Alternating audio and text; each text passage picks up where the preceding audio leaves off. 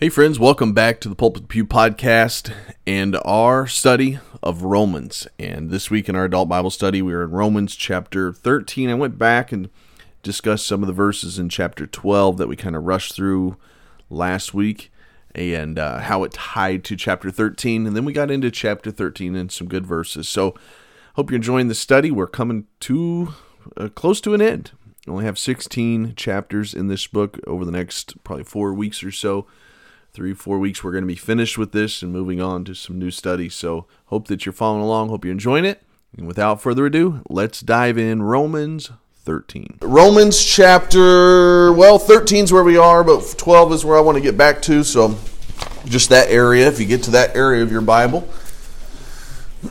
we will be doing well. We've, I'm not going to go back and cover all of the outline, but I think you kind of know briefly we've talked about sin salvation, sanctification, the sovereignty of God. Now we're in the subject of dealing with service. As a Christian, we are to serve. And last week, chapter 12, great chapter, we did discuss how we first we yield ourselves to God. Our bodies are not our own. We yield ourselves to God. And uh, why do we do that? Well, he says, I beseech you by the mercies of God. We think about all that God has done for us, the fact that we were sinners, that He died. We yield our bodies back to Him, and we're in good hands. And so we talked about in the first couple verses. Then we got into our relationship with with others in the church, and we talked about the gifts, some spiritual gifts that we need to be using, and we discussed that throughout in chapter 12. Then I had to kind of hurry up as I got to verses 9 on down, but verses 9 on down we were dealing with the proper attitudes and actions within the body of Christ. So as we're exercising our gifts with the church, we need to have good the right attitudes and the right actions towards that. And so we we I'll quickly go over a few of these. We talked about how we need to love others without hypocrisy. Be genuine in your love. Genuinely love people. Don't just try to use people or manipulate people, but genuinely love people. We talked about how we need to hate evil, but stay united with that which is good. We need to have committed love for the Christian brother and then that one verse, it's always an interesting one to me, but but to prefer, prefer your Christian brother above yourself. A lot of times we prefer ourselves above whoever is coming at whatever we prefer. But the Bible says that we're to prefer others before ourselves. Told us not to be lazy. We got into that a little bit last week. That we're to be fervent or boiling in our spirit serving the Lord. We're to rejoice in hope. And it talked about before, before we finish, we talked about how we're to endure trials and be persevering, and we need to share with the needy, be hospitable, even bless those that persecute us. Don't curse those that persecute us. We talked about rejoicing with those that rejoice, weep with those that weep. Don't play favorites. And then we kind of ease down and starting in verse 17.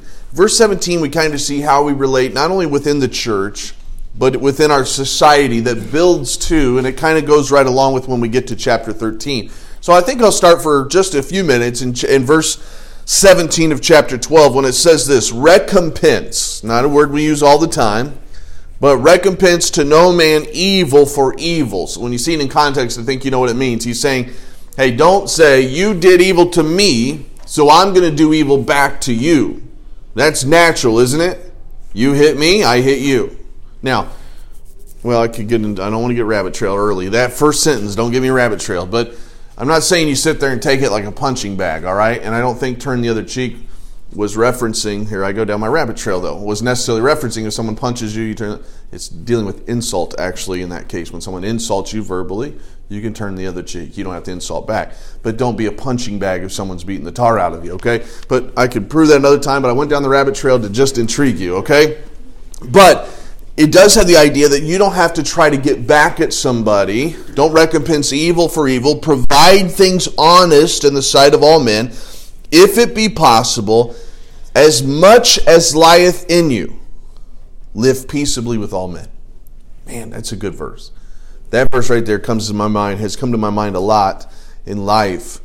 But he says, as much as lieth in you. I always like when there's conditions. I mean, if he said live peaceably with all men, well, some man, that's tough because some people are just combative. But he said, as much as lieth in you, you do everything on your part to be at peace with someone else. And if they want to be combative, you've done your part. So I love that that not the out that he gives, but that condition. Hey, is, do you do your part to be at peace? You, you, know, so so what is it to be at peace? As much like we're looking at a marriage relationship, as much as lieth in you, if you're going to try to be at peace, that means you don't take a passive aggressive shot at that person while they're coming back, because as much as lieth in you, you got to be at peace. It means you don't take an aggressive shot at that person back because we just saw recompense evil, don't recompense evil for evil but you're trying to live at peace. You control what you can control. And if you, that other person doesn't want to live at peace, that's on them. God holds us responsible for ourselves, and He says, As much as lieth in you, you be at peace with all men. Then He says, Dearly beloved, avenge not yourselves. Don't try to get revenge, but rather give but rather give place unto wrath, for it is written, Vengeance is mine, I will repay, saith the Lord. So God is going to get vengeance for you. So we don't have to go about trying to get our revenge all the time. God will get our revenge. Now, I'm going to preface some of this in a minute. Right now, we're talking about how we relate to other human beings in society. But when we get to chapter 13, we're going to see how the government is supposed to deal with some things. So I'm going to give an illustration maybe in a minute that's going to tie this because sometimes we as Christians can be the worst judges of something. And I'm going to give it to you right now, probably. But here's what someone break into our house. I'm just going to give it to you now, all right? Someone breaks into our house and we catch them red handed, stop them, police get them. And then we're like, well, we're Christians. So we just gonna let's just it's all right, everything's okay. Whoa, whoa. two different things. Say, well, vengeance isn't supposed to be mine, so I'm gonna no no no, two different things. Now you're talking about criminal versus social. Social means if, if, if Jim comes in here with a bad attitude towards me, and he's every time I teach a point, he's going, a joke. This guy's a joke. Okay. He may be being rude to me. I'm going to try to live peaceably with him. And I don't have to get vengeance on him. I don't have to criticize him in every illustration I have or use everything against him that Cindy's been telling me about him. I don't have to do that. That's relational. Now, he breaks into my house and he steals my stuff and damages my property. Now, he's in the law's hands. Okay? A lot of times, though, we as Christians, we're like, well, I don't want to. No, there's a difference between the laws and just working with one another in a relational type of thing. We'll get to that more in a little bit. Okay? But he says, but but we're not to try to get revenge on people. He says, therefore, if thy enemy hunger, Feed him, not laugh at him. It says, feed him. If your enemy is thirst, give him a drink, not a poisonous one. For in so doing, thou shalt heap coals of fire upon his head. Now, I kind of love this. Again, I'm going to call it an out that the Bible gives. Because it's almost like the author of this, ultimately the Holy Spirit, but Paul knew this is not going to be easy, okay? If your enemy's hungry, you're fixing them a pizza and giving it to them. That's tough. Because what we want to say is, hey, starve. I don't care. It's your responsibility. You're my enemy. But he says, help them. If they're thirsty, give them a drink. And he knows that's not going to be received well. So he kind of tells us here's what will more than likely happen. By you just being the Christian and just doing right, it's going to heap coals of fire upon their head. It's going to frustrate them to no end. Because you're trying to live peaceably and all they want to do is fight. All they and so you're doing the right thing. And then this last verse is a verse I have it highlighted and I have it underlined, which I do a lot of these next few verses, but here's what he says. He says, "Be not overcome of evil, but overcome evil with good." We need this verse in our modern society today. We as Christians, we in this room need this verse when we look at our modern society today because it's easy to be overcome with evil. If you watch the news much, you're going to get you're going to be tempted to be overcome with evil. Not I don't mean you're going to grow horns and you're going to go out and start killing people. I just mean the the evilness that you're seeing in our society is going to consume the frustration and wrath and anger in you. But he says don't be overcome with the evil, but overcome evil with good. Just be good. Just do the right thing. Be a kind human being. Be a good human being. You can't control what everybody else is doing. But as much as lieth in you, you can control who you are. You can be at peace. You don't have to get revenge. You can still do good even to your enemies. You control you. God controls the rest of this. And as long as we take care of our part, and I think we fail here. I think we do, all of us. We being Brad and all of us.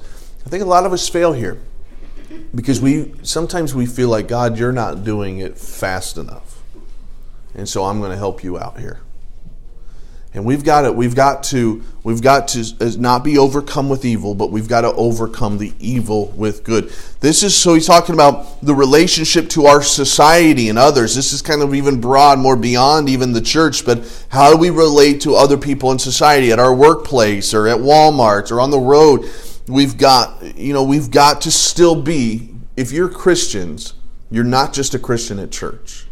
And there's a lot of church only Christians that I see. And I say that with quotation marks. Because they're one way when they're at church and they're another way when they're at work. And I, I tend to work with some of those as well. When they come into my office, they know I'm a former pastor. They know I talk about Lord. They are as clean and as good as can be. And then when they go back to their office, when someone else comes in, they're someone else. And we can we, we see that in our society. But I think we have to be if we are walking with God, which is what we've been talking about in the book of Romans, we got to live this out every day. I mean, this is a life change. If Christ lives in you, He moved in, it, it changes us. And one of the ways that it changes us is it changes how we relate to people, even ungodly people. And so, that being said, now he comes to chapter 13 and he's going to deal with how the relationship to our government. We've seen how we relate to other people in our church. How do we relate to our society? But now, how do we relate to our government? And um, this should get interesting because I got a feeling I know how probably majority of people feel about some current government in this room right here. But how do we relate to our government? Look at what he says. He says, "Let every soul be subject unto higher powers." For there is no power but of God. The powers that be are ordained of God. Now, verse 1 here, we just see this. Now, first few things, just basic. Every person's to submit to authority. You submit to the authority that God has given you. You, you may not like your authority. You may think that they're doing wrong. Submit to your authority. That's a basic principle of being a Christian is learn to submit to your authority. You submit to your boss. You, that's just who we should be, whether it be your government, which we've talked about, or your authority. When is the only time, and you know, we always preface it with this statement, it's true, but we shouldn't have to, but the only time you don't submit to your authority is when your authority asks you to do something that goes against the authority of the Word of God. If your authority wants you to steal, or your authority wants you to lie, or you steal, no, we submit to a higher authority at that point, which is the Word of God that tells us we cannot do that. And so, but we need to submit to the authority. So all authority exists because of God, we see in that verse. All authority is determined by God, we see in that verse. But then let's look at what he says in verse 2 about what if we rebel. He says, Whosoever therefore resisteth the power, resisteth the ordinance of God. And they that resist shall receive to themselves damnation. Doesn't sound good, does it? But so we have to respect and honor the authorities that God has put into our life. And rebellion against authority is rebellion against God. And rebellion to authority does bring judgment to our lives. It's a basic principle. That's a principle that's taught all the, we understand it when we teach it to children. Hey, obey your parents. So they need to obey the teachers. We understand that a little bit more. But you know what? Even as a 41 year old man, when I go to work tomorrow, I'm to obey and honor the authorities that are in my life tomorrow when I go to work. And then even the authorities that may be in our government that maybe I don't agree with and maybe I didn't vote for, but they're in power, guess what? I need to obey and honor. And First Timothy tells me to pray for those authorities in my life. And so we, the, the, uh, the, we, but to rebel against that authority is to rebel against God. And that rebellion will bring judgment. But look at verse 3. For rulers, now here's the responsibility of government. We're going to get into this. Well, we'll get into this for a second. I think this is good, but notice this. For rulers or government, are not a terror to good works. So if you do good, you actually don't have to worry about the government. This fits well in the last few years' conversation, which I won't get too much into. But you know what? If you do the right thing, you don't have to worry about government or authorities. You don't have to worry about police officers. You don't have to worry about your teachers. You don't to, if you just do the right thing, you don't have to worry about it. There's no fear. Do the right thing. But notice with this, there's no terror in good works, but to the evil. So for those that do wrong, there is a terror of of uh, I just thought of a funny story, but anyways, there is a terror to fearing the authorities. I think about those people. I think I just imagine my sister is one, maybe not. Um, I think Shell did it once with me. But when you're driving down the interstate, and all of a sudden you see a cop, what do a lot of people do? Slam on the brakes, and it drives me insane. All right, I'm already going with a speed that I'm comfortable going. I'm gonna be about five mile an hour over.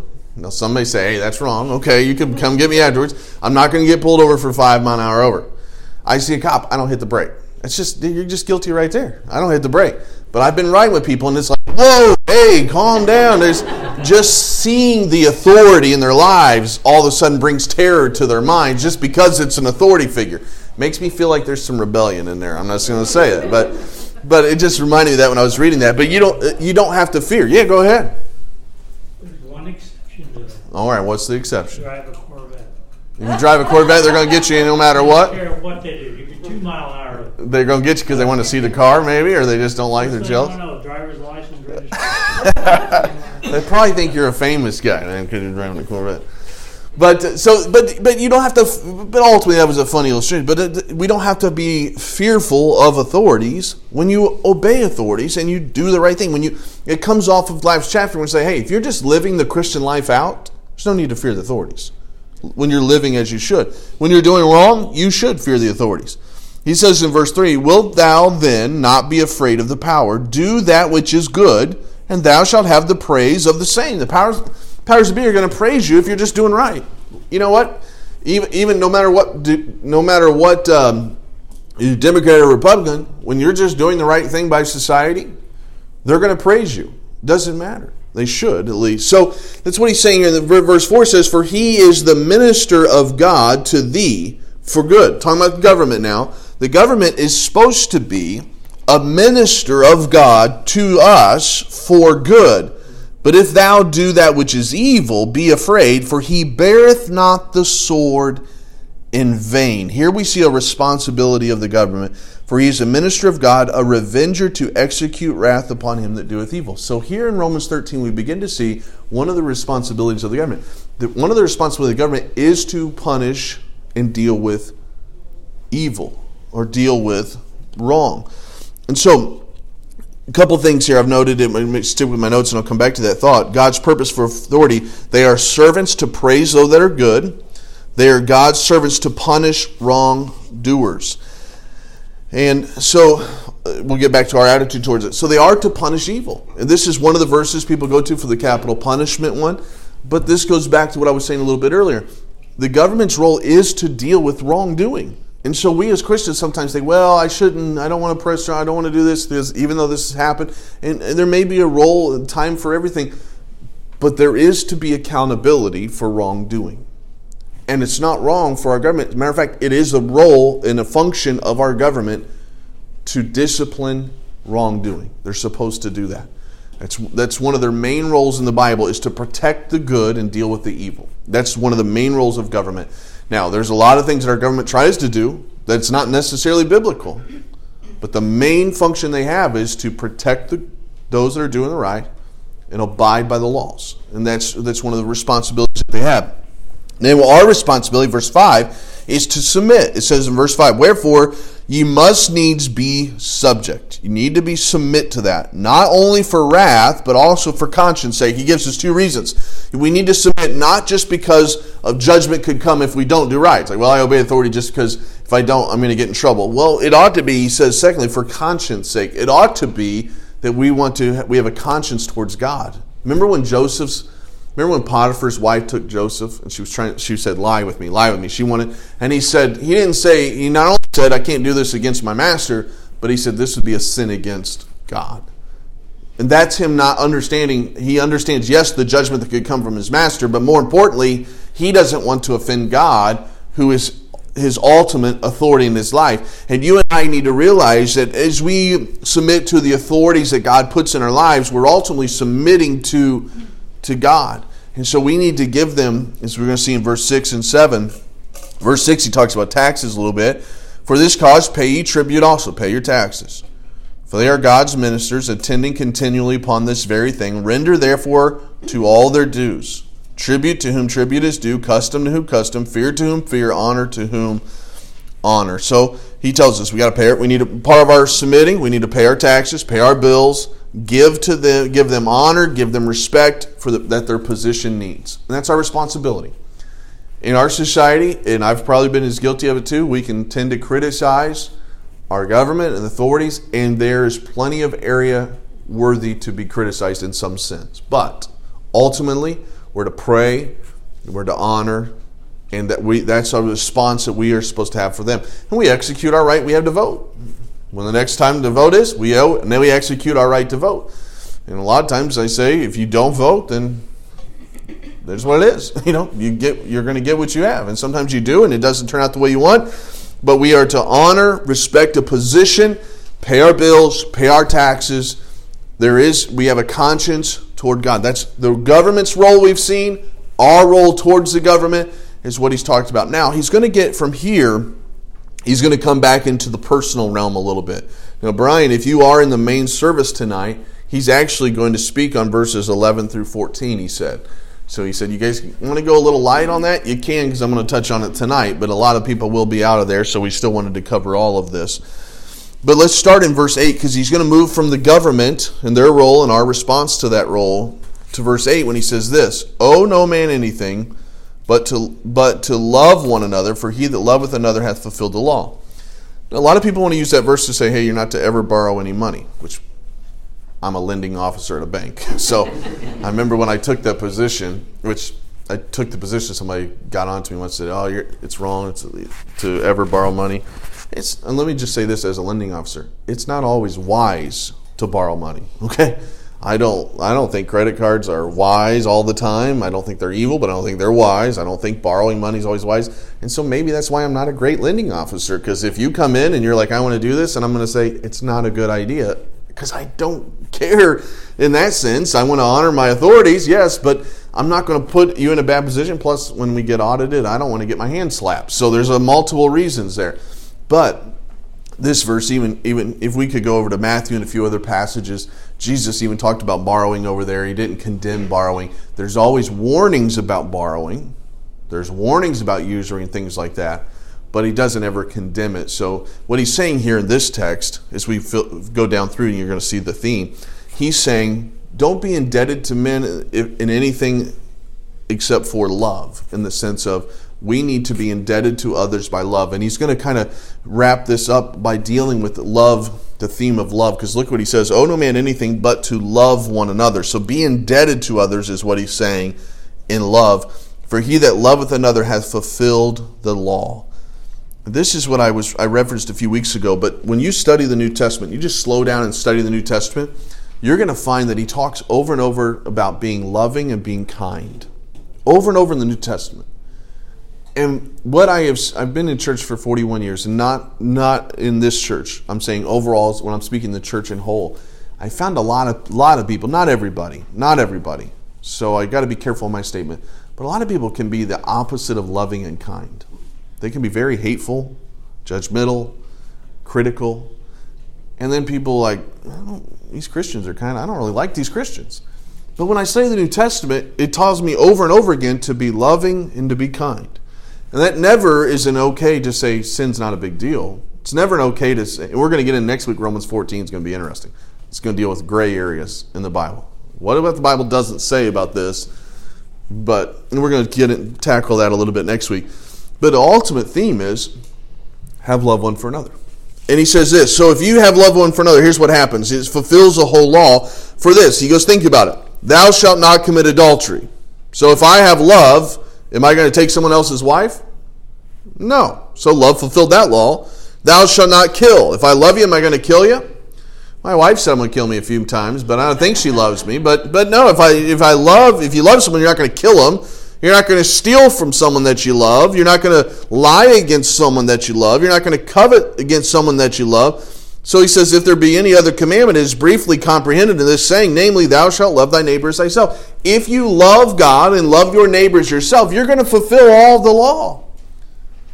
But a lot of times we say we love and we it's only in, it's in word only. But true love, he says in verse 10, love worketh no ill toward to his neighbor. Therefore, love is fulfilling of the law. So he's going to come here. He's after dealing with. You got, to remember, we went through this in two weeks. But after talking about how do I relate to my church members, how do I relate to society, how do I relate to my government, how does my government relate to you? He says all of this works when it's founded in love. It does. Doesn't matter personalities, doesn't matter des- de- desires, differences, all that stuff. It when it's founded in love, it works. Biblical love. And so you and I ought to strive to be loving people. Care for others. Err on the side of love. And I think you're going to make a difference in people's lives. People people are moved by love. What is the gospel story? The gospel story is hey, you're a sinner. That doesn't sound good. But what, what moves that person is saying, in spite of your sin, while we were yet sinners, Christ died for you.